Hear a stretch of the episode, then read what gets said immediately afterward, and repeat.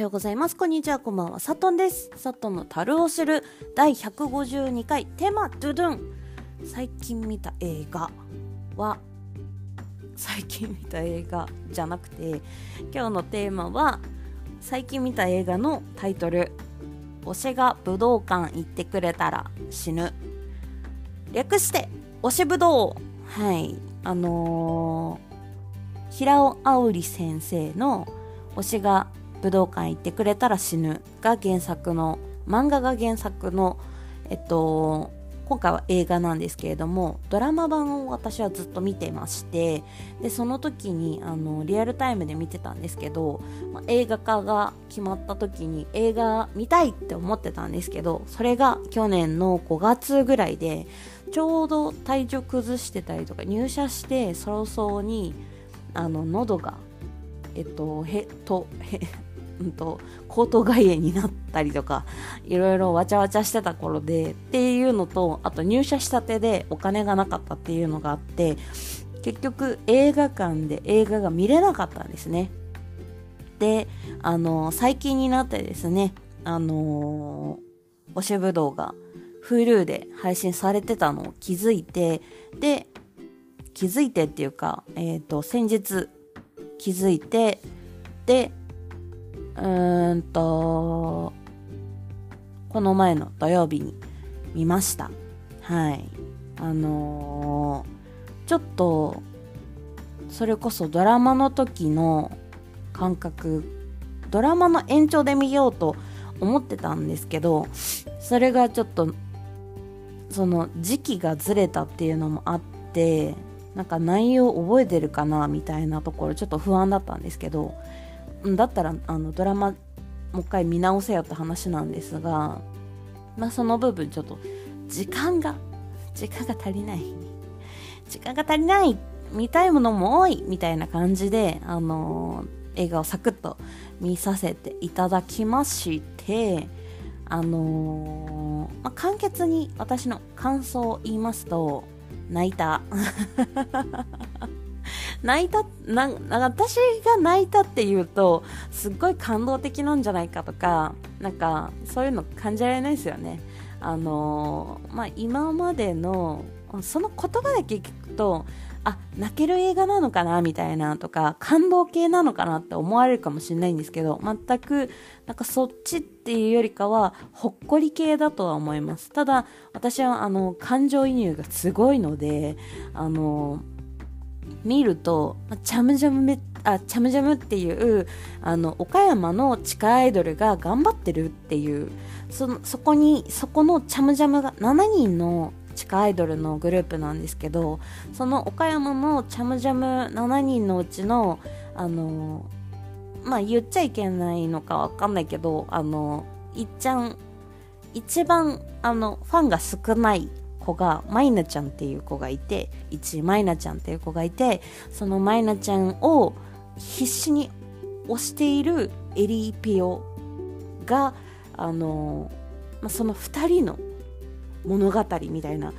まあ、そこだけじゃないんですけどドラマ版とか映画版では基本的にそこがメインになってきます。それ以外になると本当に内容もう原作ちゃんと読めた話なんですけど原作全然追いついてなくてあの原作はもう今10巻まで、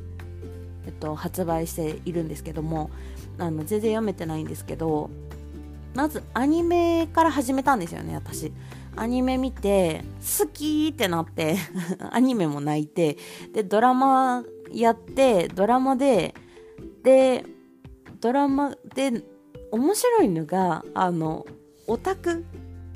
エリピオ役そのオタク側が元アイドルっていうの元乃木坂っていう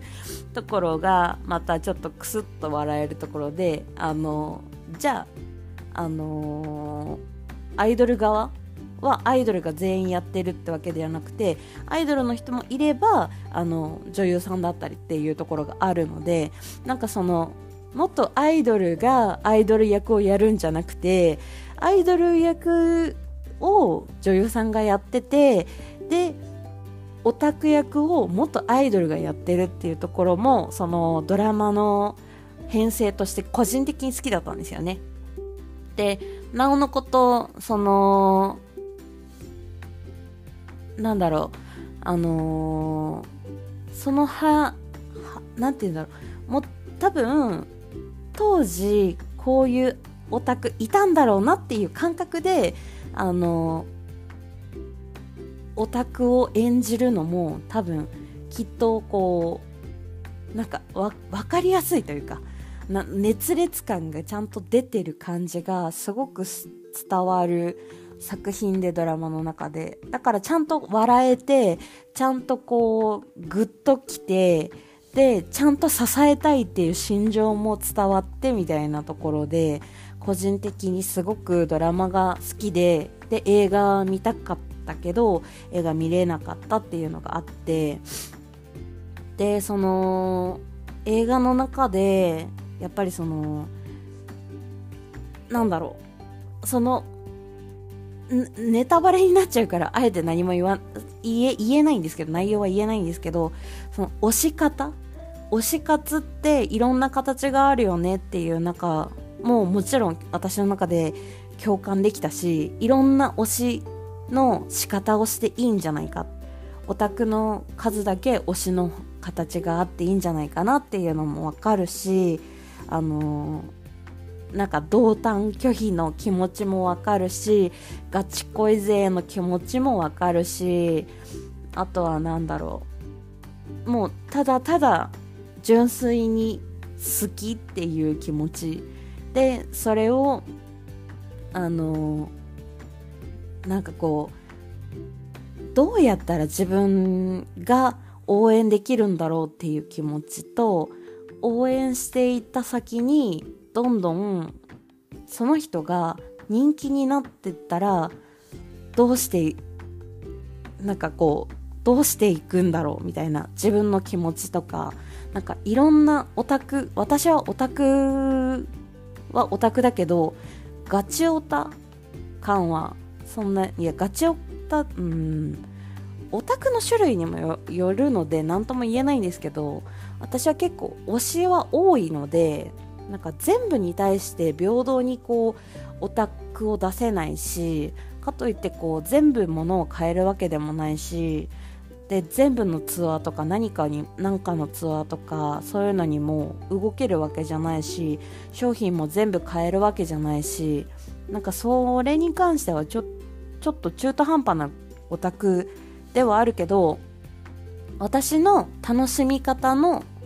範疇でそのオタクをやってるのでなんかそのいろんなオタクがいていいっていう部分の内容がなんかすごくこう胸にきたというか。でもちろんアイドルはアイドルだから美女で決めるとかも全然あると思うんですよね。ビジュアルで決めてもうこの人の顔が好きとかこの人の笑顔が好きとかそういうの全然あると思うし私自身もあの学生の頃はそれこそニュースのまっすーだったりとかの肉体美とかあの笑顔とかスマイルとか歌声とかもそなんかもう全部一個ずつが好きになって全部まっすーが好きみたいな形になってったタイプだしあとはあのきっと聞き惚れでそれこそ中学生の頃かな？の頃にあ小学生小学6年生かな？小学中学生かな？の時にあの CM でデビュー曲が流れたウィーンズのケータの声がもうビビッときて好きみたいになって そっから中学生時代ポスター貼ったりとか部屋にポスター貼ったりとかしてたぐらい、うん、なんかそういうこともしてたしなんかそれオタっていうかファンっていうかでも今で言ったらファンもオタもあんま変わらないっていうかうんまあなんだろうね。マイルドで言ったらファンなんだろうけどでもファンクラブに入ってるほどでもないしだからガチオタではなかったっていうのもあるんだけどなんかそういう推しぶどうを見ていろんな推し方があるんだなっていう気持ちとあとなんかこう推す相手がいなくなった時とかを考えた時になんか私はすごくショックを受けるだろうけどでも今いっぱいいろんな人を推してるからこそなんかこうプライベートで なんかこうもうへこみすぎて仕事にならんとかなんかそこまでのショックは受けないのかなとかいや意外と受けるのかなとかなんかいろんな気持ちをこう考えれた。私は考えれた作品だったのでなんか今後そのもう今出てる10巻とかの見出し見出しっていうか帯みたいなのを見た時にへー ってなってもう早く10巻見たいと思ったのであのちゃんと追おうと思って原作追おうと思いました。はい。まあ、そんな感じでですねあの推しぶどう自体もすごく好きだし自分自身も推し活をしててあのいろんな推し方があるんだなっていうことも考えれたし今後そういう風になんかこう考えられるのもいいなって思った一つでしたっていうお話を今日させていただきました。はいということで次のコーナー行ってみよう。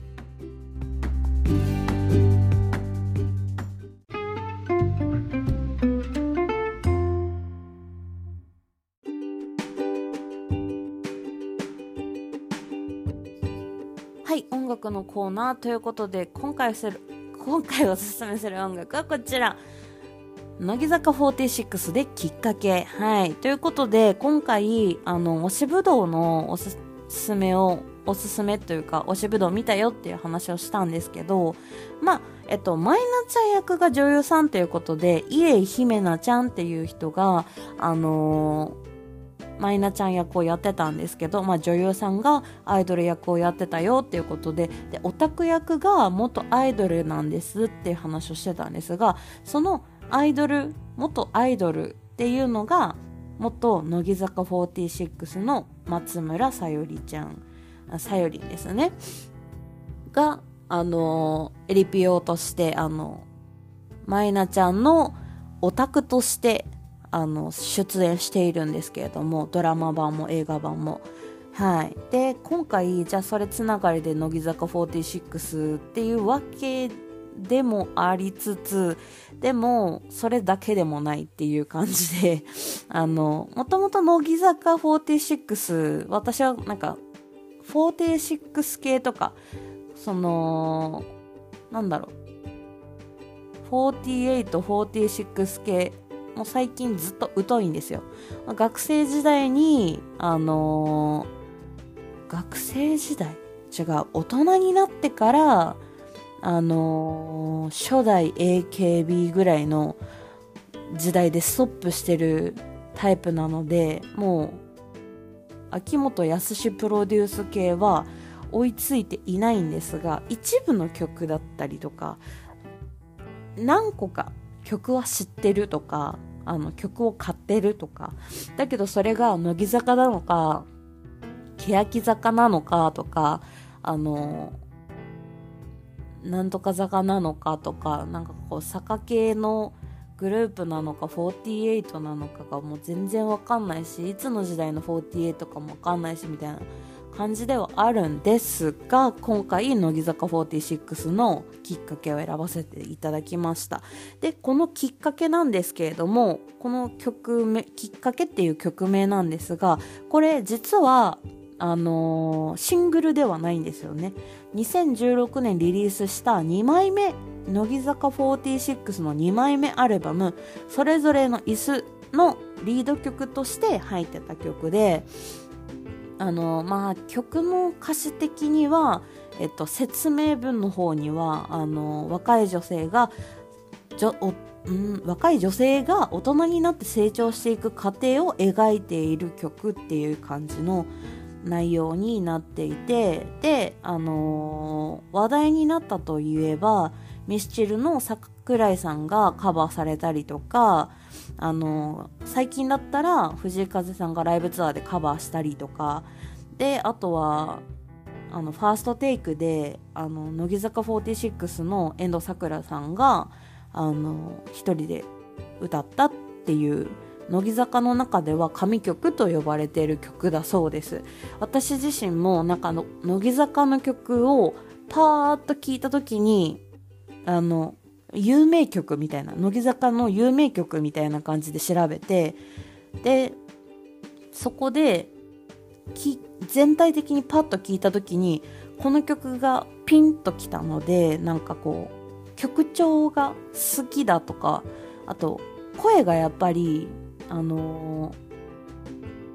綺麗なんですよね。なんか私のイメージでは乃木坂って声が柔らかいイメージがあってなんかこうそういう感じなんか力強い感じというよりかはなんか爽やかでふんわりしたようなイメージがあったので結構好きだなとは思っててあと私のここなんか微妙なところではあるんですけど私の推しのキヨが乃木坂ファンだったりとかもしてたのでその部分で乃木坂を選んだっていうそういうひいきもありますはいということでですねこのきっかけの話をしようと思うんですけれども歌詞がすごく好きであの、好きになりました。好きでというか、もともと知ってたみたいな言い方したよね、今ね。あの、知ってからこの歌詞をちゃんと見て、で、あのサビより、うんと、1回目の、1番目のサビ前がすごく好きで、なんか、自分の意思関係ないように、誰も彼も誰も彼もみんな一斉に走り出す何に追われ焦るのかと笑う客観的に見てる。私が嫌いだ。みたいな。なんかちょっと多分音程とかきなんかちょっと違うと思うんですけど、自分の意思関係ないように誰も彼もみんな一斉に走り出す。なんか、なんかこう置いてかれてるのかなってパッと見た時に思ったんですけど、で、何に追われ焦るのかと笑う、そんなように多分客観的に見てる私なんですよね。だから、その、みんなが自分の意思関係ないように一斉にスタートしてるけどなんかそれをそのみんな一斉にスタートしてるみんながこう何に追われて焦ってるのかみたいなっていうのを客観的に見ている自分。なんかそこって何て言うんだろう。私が焦ってるっていうよりかは焦ってる周りを見ててそれに対して笑ってる自分。なんか今までの私に対し私だとなんか焦ってる自分に対しての曲を多分ピンとくるはずなんですよ。共感性が強いから。だけどそんなそんな人を見て笑ってる誰かの曲私じゃない誰かの曲だなって思ってでそんな人って余裕ぶっこいてるって私は思ってたんですよ。個人的に。なんかこうああ焦ってんなって客観視してる人ってなんか余裕がある人なんだろうなって思ってたんですけど余裕とかそういうのじゃなくてなんかこうそういうのがそういう風に見てる自分が嫌いだっていう曲っていうのを見た瞬間にそういう人もいるんだなってそう余裕があるないとかじゃなくてそういう風に見ちゃってる周りを見ちゃってる冷静に見ちゃってねちょっとなんかこう人を人に対してこうなんで走なんで走ってんの？何に追われてんの？何に焦ってんの？みたいな感じで笑ってる自分が嫌いって思ってる人っているんだなって。なんかそう思ったらなんかこうそう思う人もいるんだなって思ったらなんか新しい私の中で視野ができたっていう感じであなんか私が思ってた人のタイプではないんだなって私はどっちかっていうと追われてるタイプだったからそれを追われて笑ってる人が嫌いだったけど追われて客観視して笑ってる人こうこっちの方その私が嫌いだって言ってる人が嫌いだったけどなんで笑ってんの？なんで余裕ぶっこいてんの？みたいな感じでなんかイライラするタイプだったけどなんかそれを自分自身でも分かってる。そういう人がいるんだなと思ったらあそっかもしかしたらこの人も余裕ないのかもとかなんか意外とみんな余裕があるふりして余裕がないのかもって思ったらちょっと安心したというかなんかそういう歌詞にサビ前なのにそういうその2フレーズ3フレーズぐらいの部分なのになんかそこに対してだけすごく私集中してなんか考えさせられちゃって。私じゃない。新しい発見みたいな。なんかそそこにときめいちゃった。うん。でそのサビの中で決心のきっかけは理屈ではなくて、いつだってこの胸の衝動から始まる。流されてしまうこと抵抗しながら、生きるとは選択したった一つをラブ決心を自分から思ったそのまま生きようみたいな。ごめん最後わわかんなくなっちゃったんだけどなんかそのなんだろう決心のきっかけとかそんなこと考えたことなかったけどなんか確かにその衝動から始まるし流されてしまうことって当たり前なんだなって私結構流されやすいから流されてしまうこと抵抗しながら生きるとは選択肢っていうところ。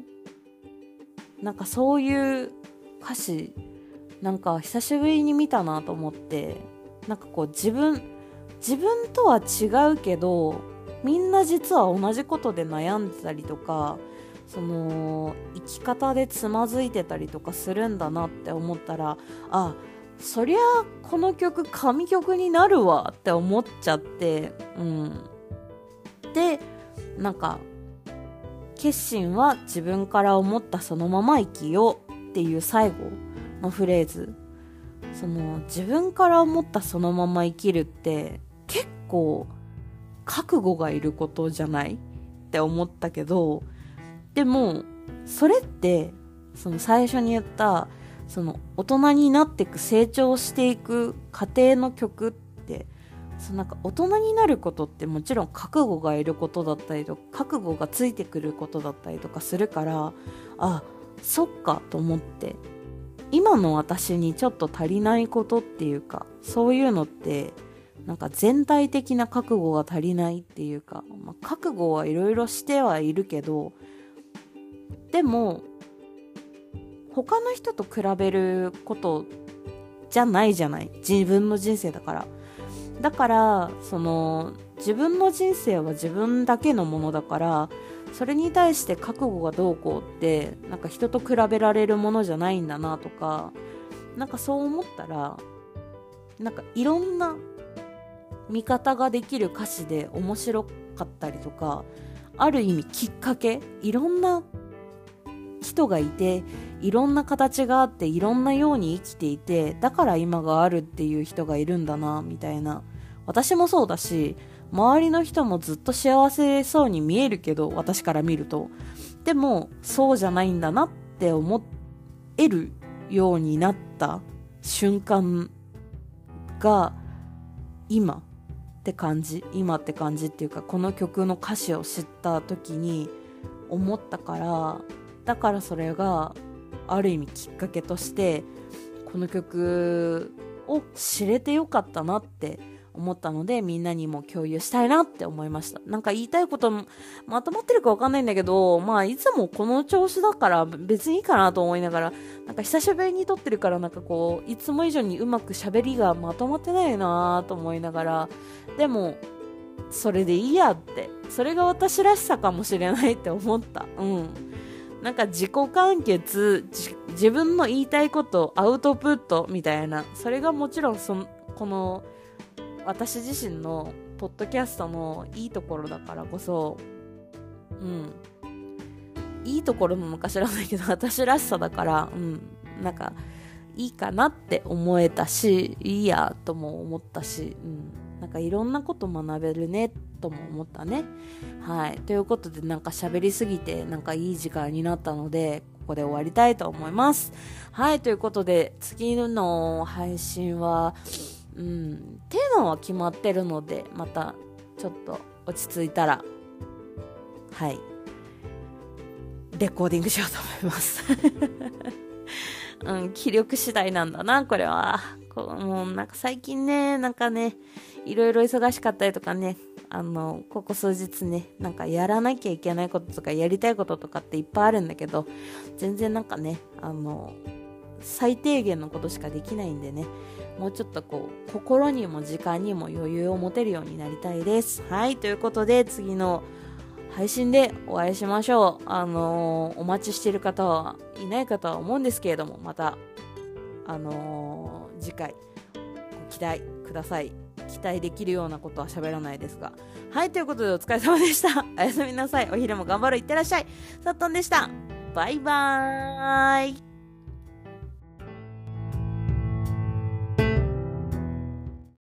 あ、ストップ待って待って待って。えっと、一つは言い忘れたことがありました。明けました。えっと、本年もよろしくお願いします。以上、佐藤でした。バイバイ。